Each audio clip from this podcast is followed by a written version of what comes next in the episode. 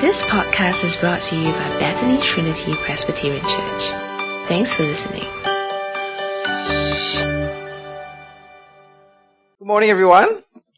Good to see all of you here, especially those who came back from the church camp. And uh, commend your perseverance to come to church on time today. Okay, let's go to God in prayer. Dear Father, as we come before you today, we pray that you will help us with this difficult topic of pride, ego, wealth. And we pray that we may look at ourselves honestly and truthfully. And indeed, if our faith is inconsistent with our thinking and our deeds, we pray that the Holy Spirit may convict us so that we will reform our ways and be faithful to you. And we pray for all these things in the name of Jesus Christ. Amen.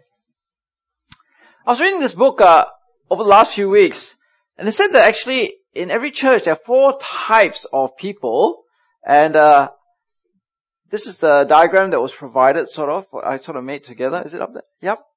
So within the church, there are like people who are safe in Christ, but they don't know it because maybe they have a weak conscience or their knowledge is not very good. There are people who are safe in Christ, but they know it, and that's great, right?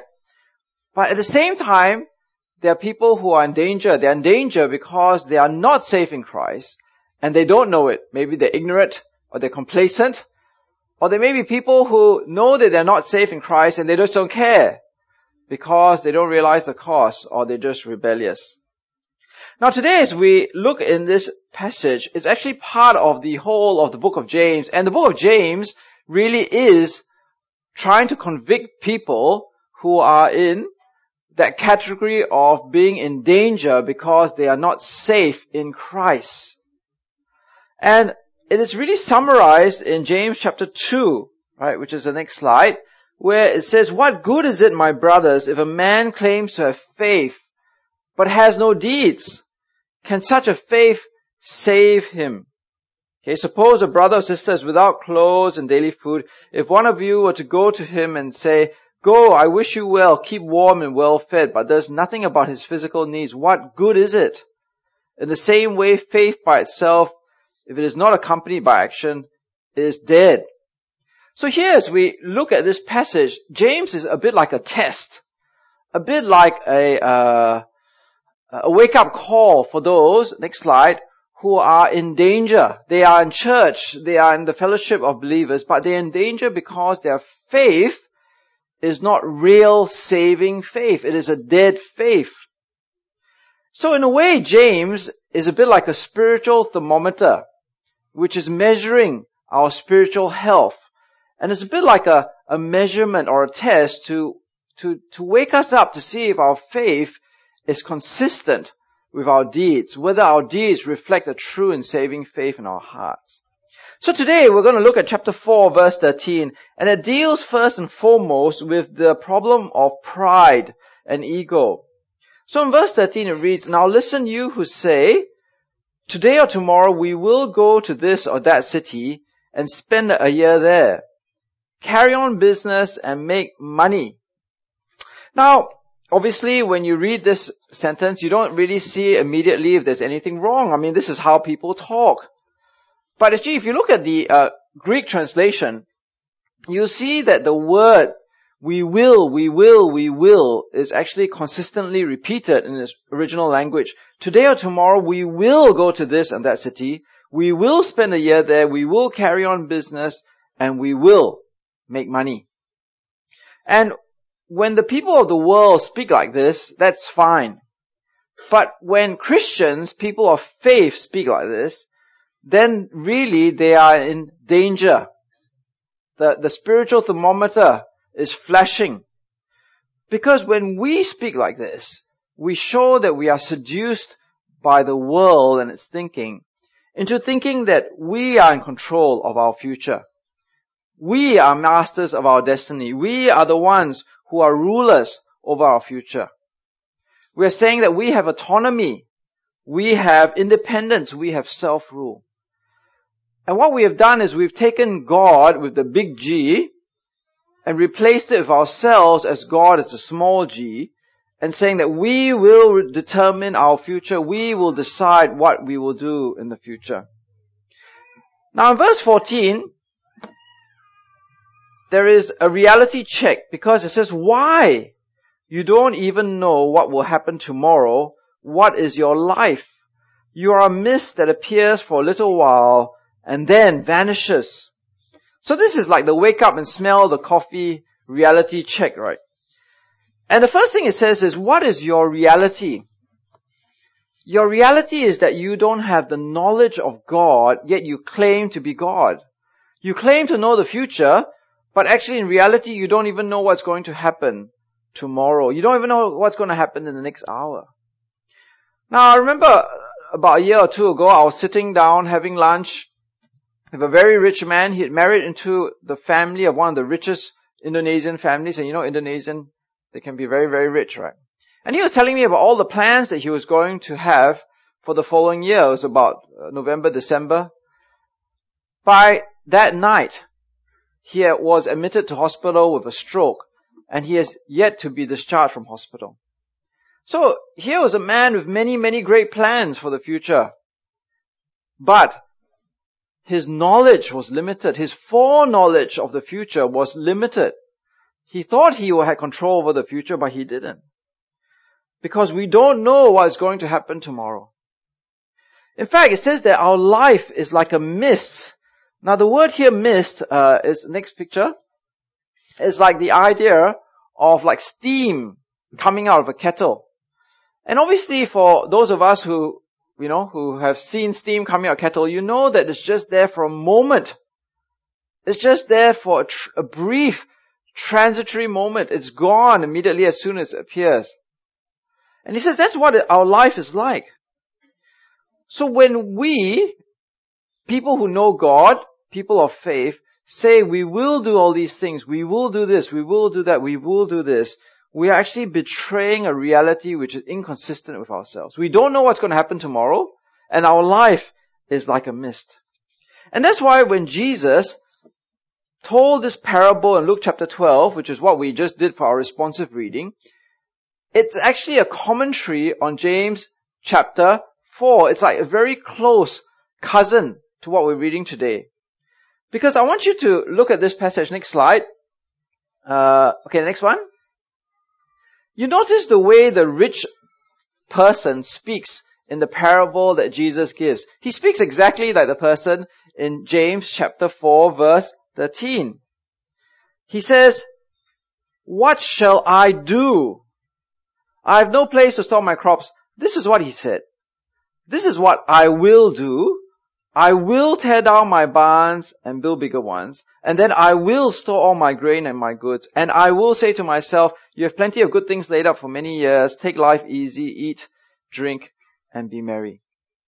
And what does God say about this man?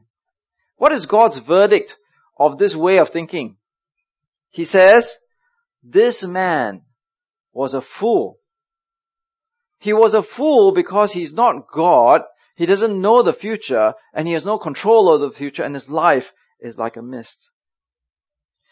So James goes on in verse 15, and he goes on to say, instead, you ought to say, if this is the Lord's will, we will live and do this or that.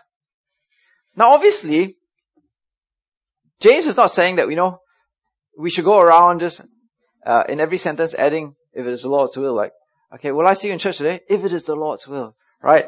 Uh, where are we going for lunch later? Chicken chop? Yeah, if it is the Lord's will, we'll go to chicken chop. Uh, you going to church camp? Yeah, if it is the Lord's will, we'll go. God, uh, James is not saying that. That's not what God wants. What is actually happening is, it is, it's actually an expression of the heart's attitude the worldview, the perspective that you see the world. And what it's actually saying is, we surrender control of the future to God.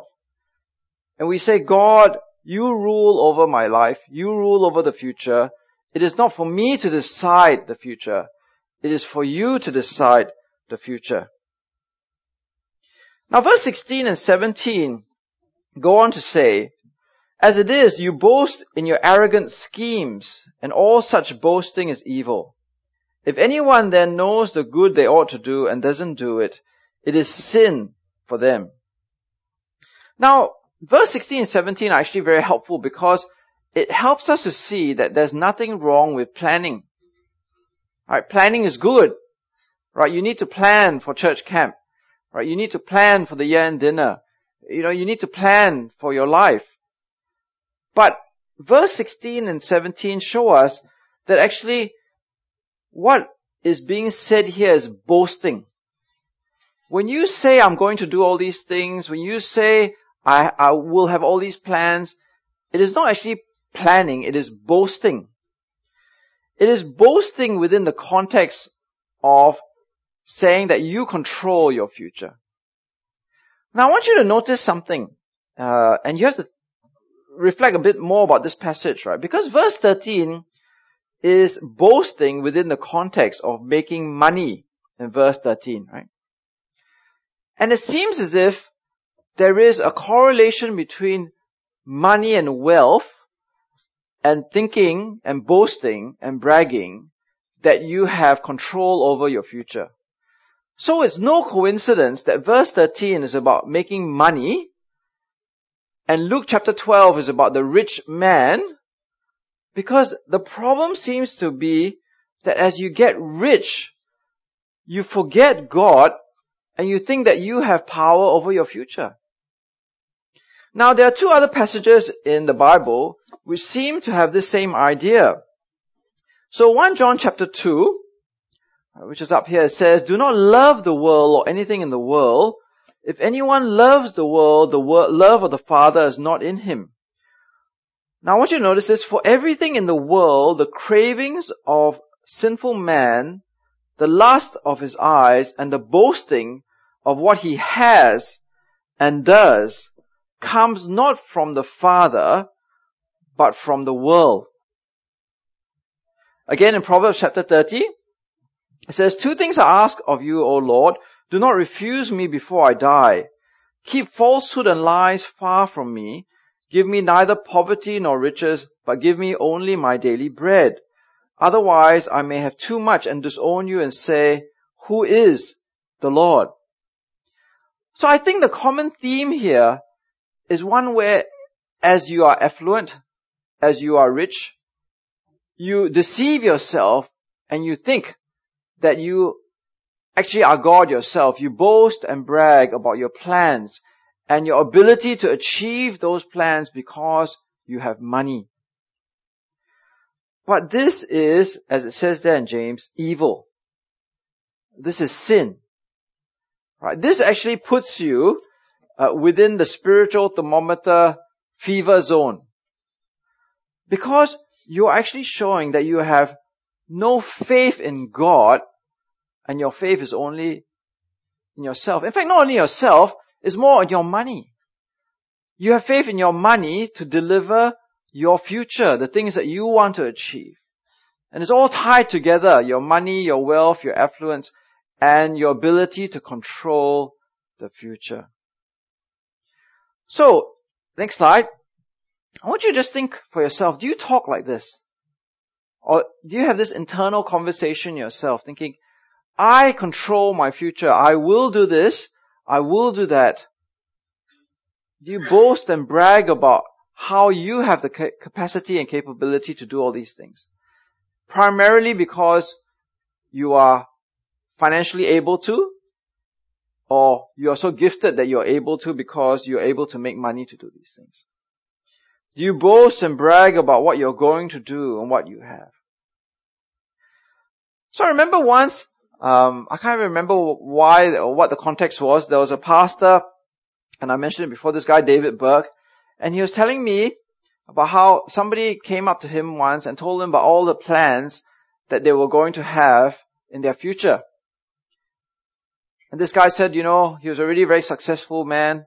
And he said, you know, I'm going overseas, I'm going to study for MBA or do some further studies, and now I'm going to stay in this place and I'm going to work there for a while, then I'm going to get all these skills, then I'm going to come back to Singapore and I'm going to do all these things. And then so on and so forth.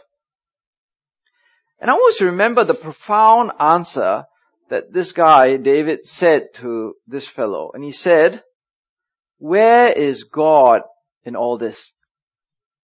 Where is God in all your plans? Is God's will a part of your, all these decisions making? Is God, you know, will you be open to God changing your plans for the future?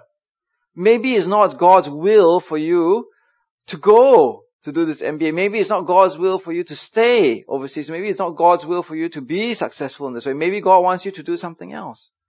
Where is God in all your plans?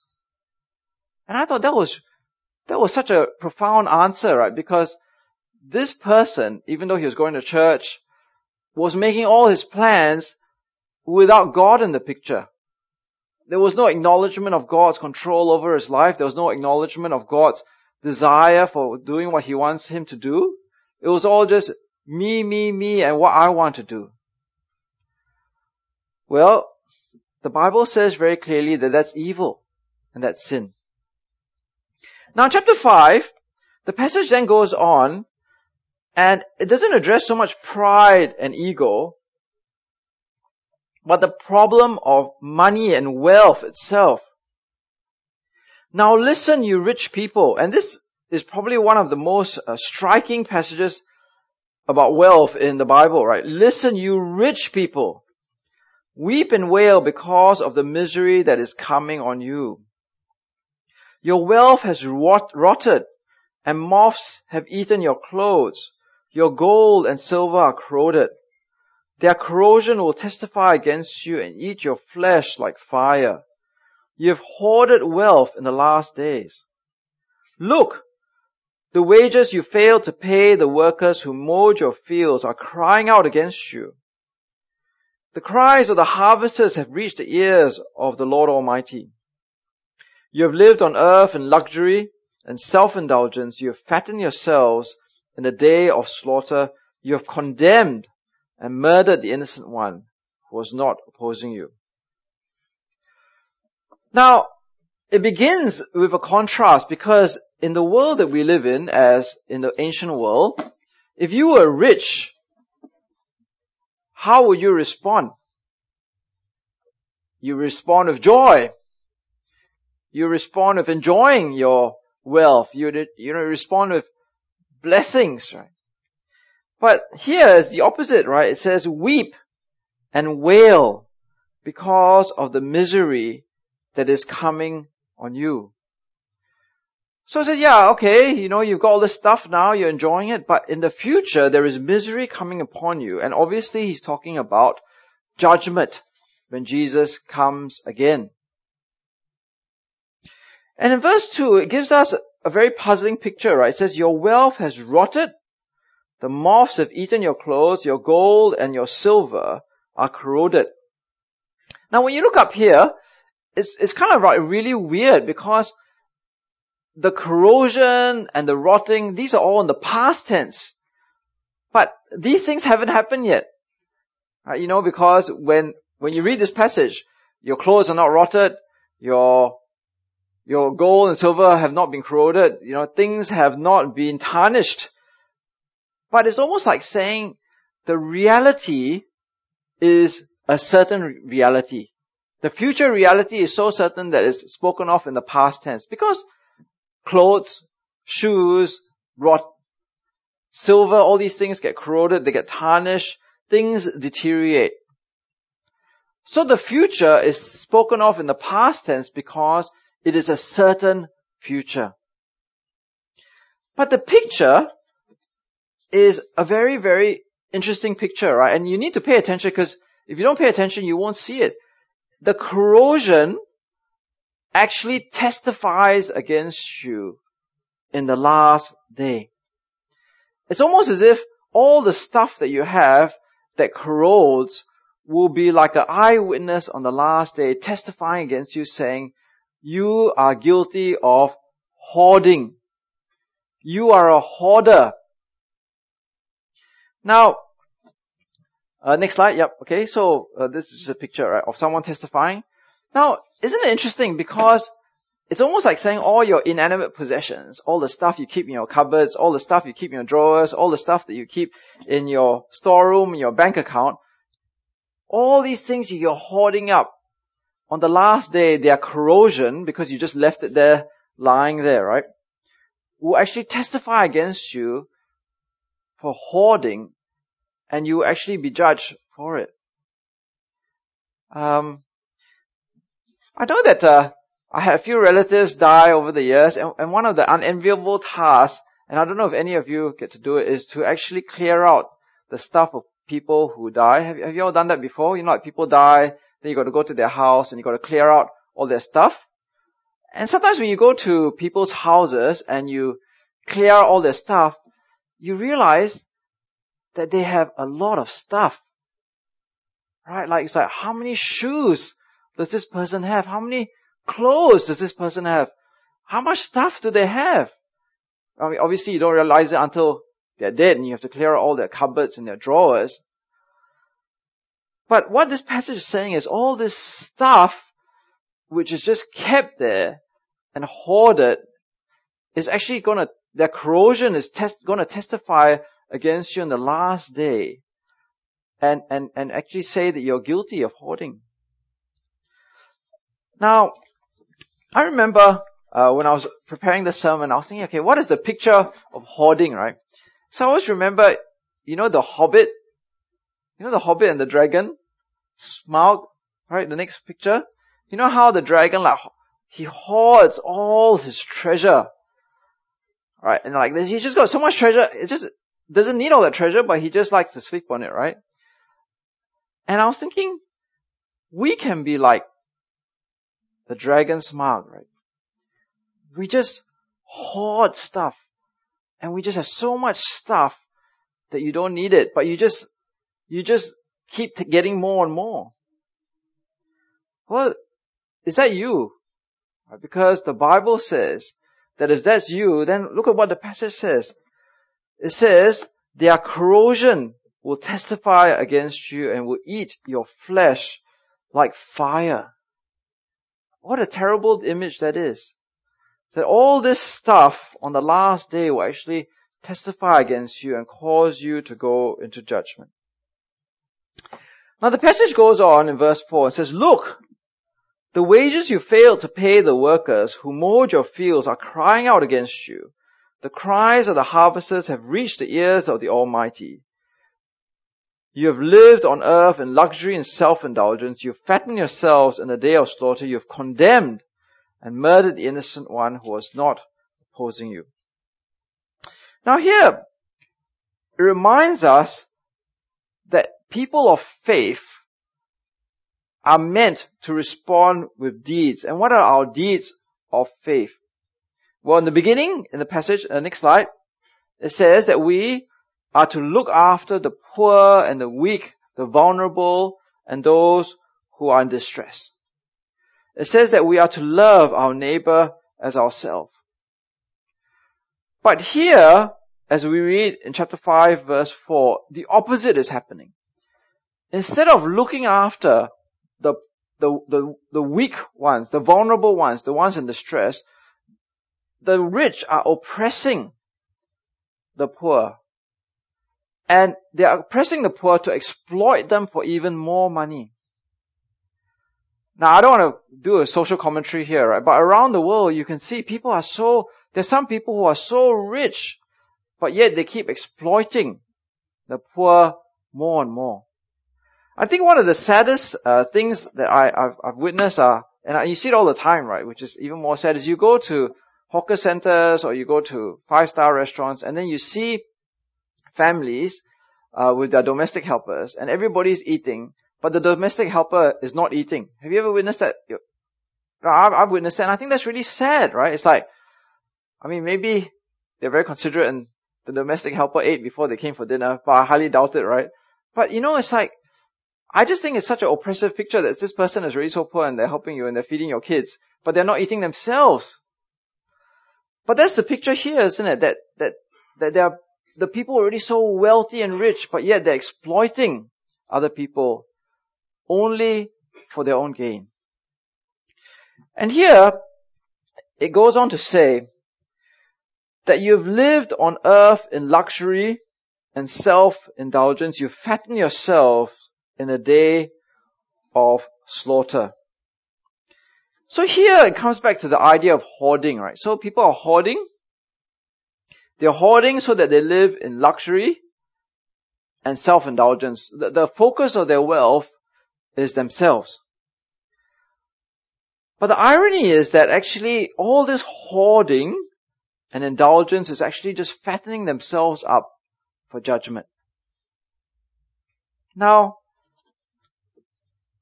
I think this is so relevant for us in Singapore because uh, Singapore is one of the richest countries in the world. Right? So, are we hoarders? And, and, and does our money and wealth just revolve around ourselves? We live only for our own luxuries. We live only for our own self-indulgence. Or do we listen to what James says and our faith actually makes a difference in the way that we handle our wealth? Are we generous with our wealth to help other people who are needy? Do we use our wealth to love other people? Do we use our wealth in an outward expression of love rather than an inward luxury focus?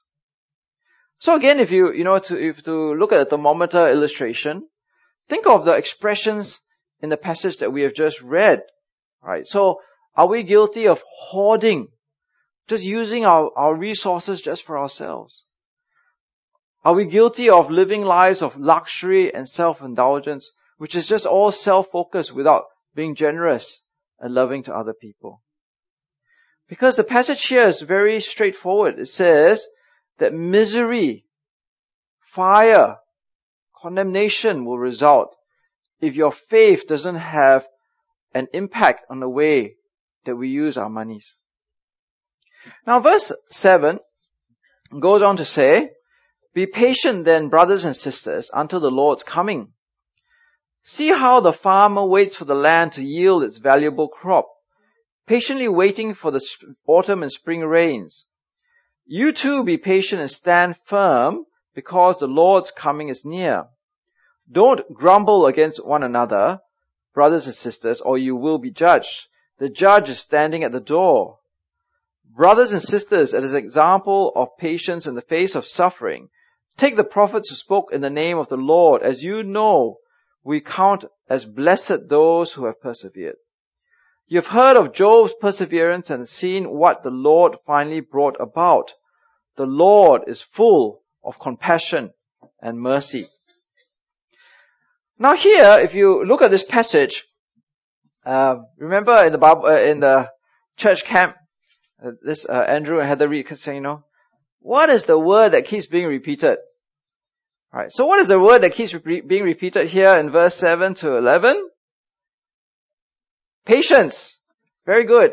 The word patience, right? Patience. Patience in the face of suffering. And here the Christian life is actually a stark contrast to the worldly life of indulgence because it's about patience in suffering seeing the reward in the future when the Lord Jesus comes again. And it gives us the example of the farmer. Now obviously none of us are farmers. Maybe some of you have little gardens or even a cactus or something, right?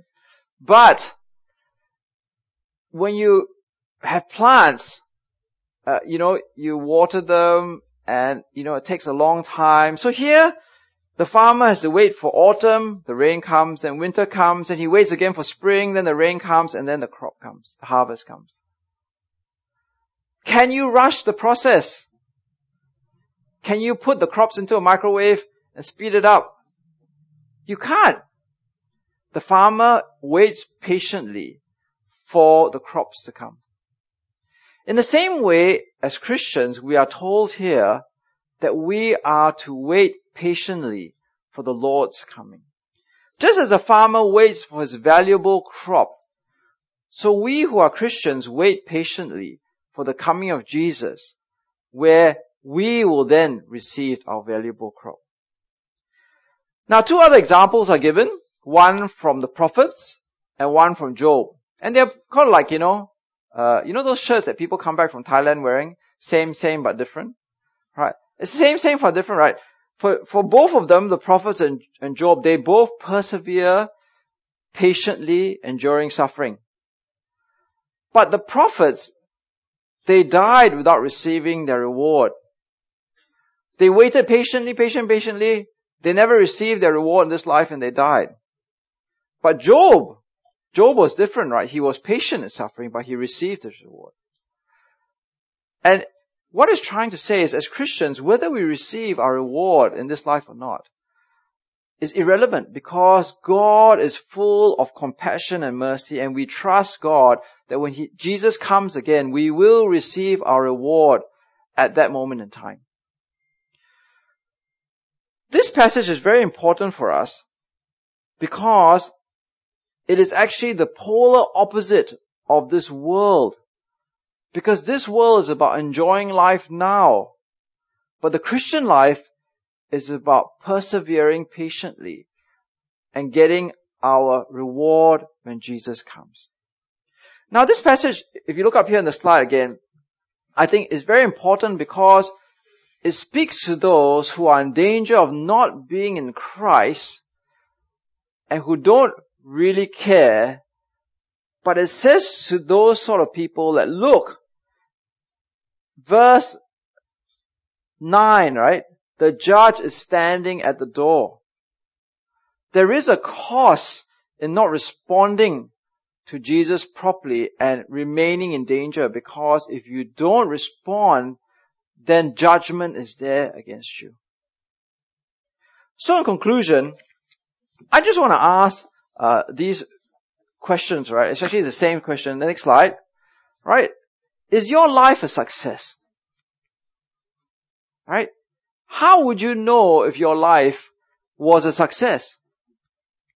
And how would you measure success in your life? Well, in the world's eye, success is all about having the most things and the most enjoyment and getting the most satisfaction in this world. But God says through James that success in your life is to be found in Jesus Christ, to be found in Jesus Christ so that in the last day, when all your sins are put before you, Jesus will testify before you and says, this person, this man or woman has been forgiven because I have paid for this person's sin.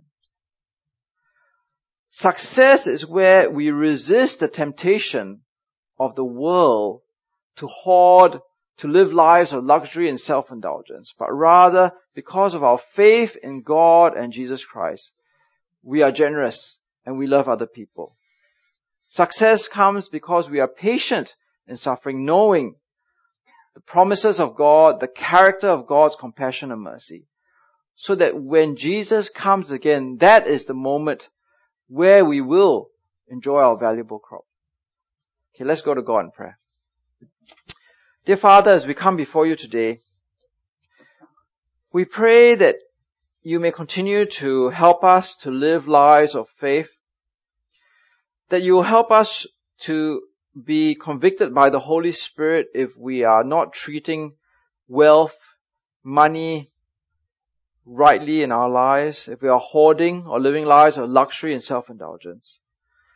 Dear Father, help us because we have faith in you, because we have faith in Jesus to love other people just as you have loved us. That we will be generous with the things that you've given us. To recognize that we have no control over tomorrow. Even uh, more so, even the year later, that our lives are lives of mist and to see that true success comes by living faithfully and persevering in suffering till Jesus comes. Dear Father, help us not to be seduced by the world, but rather that the reality of your grace for us, the death of Jesus Christ on the cross for us would be so real for us that it will completely blot out the way the world sees its and its attitudes of uh, material wealth and luxury and enjoyment. And we pray for all these things in the name of Jesus Christ. Amen. Thanks for listening to this podcast brought to you by Bethany Trinity Presbyterian Church. For more information, visit us online at busypc.sg.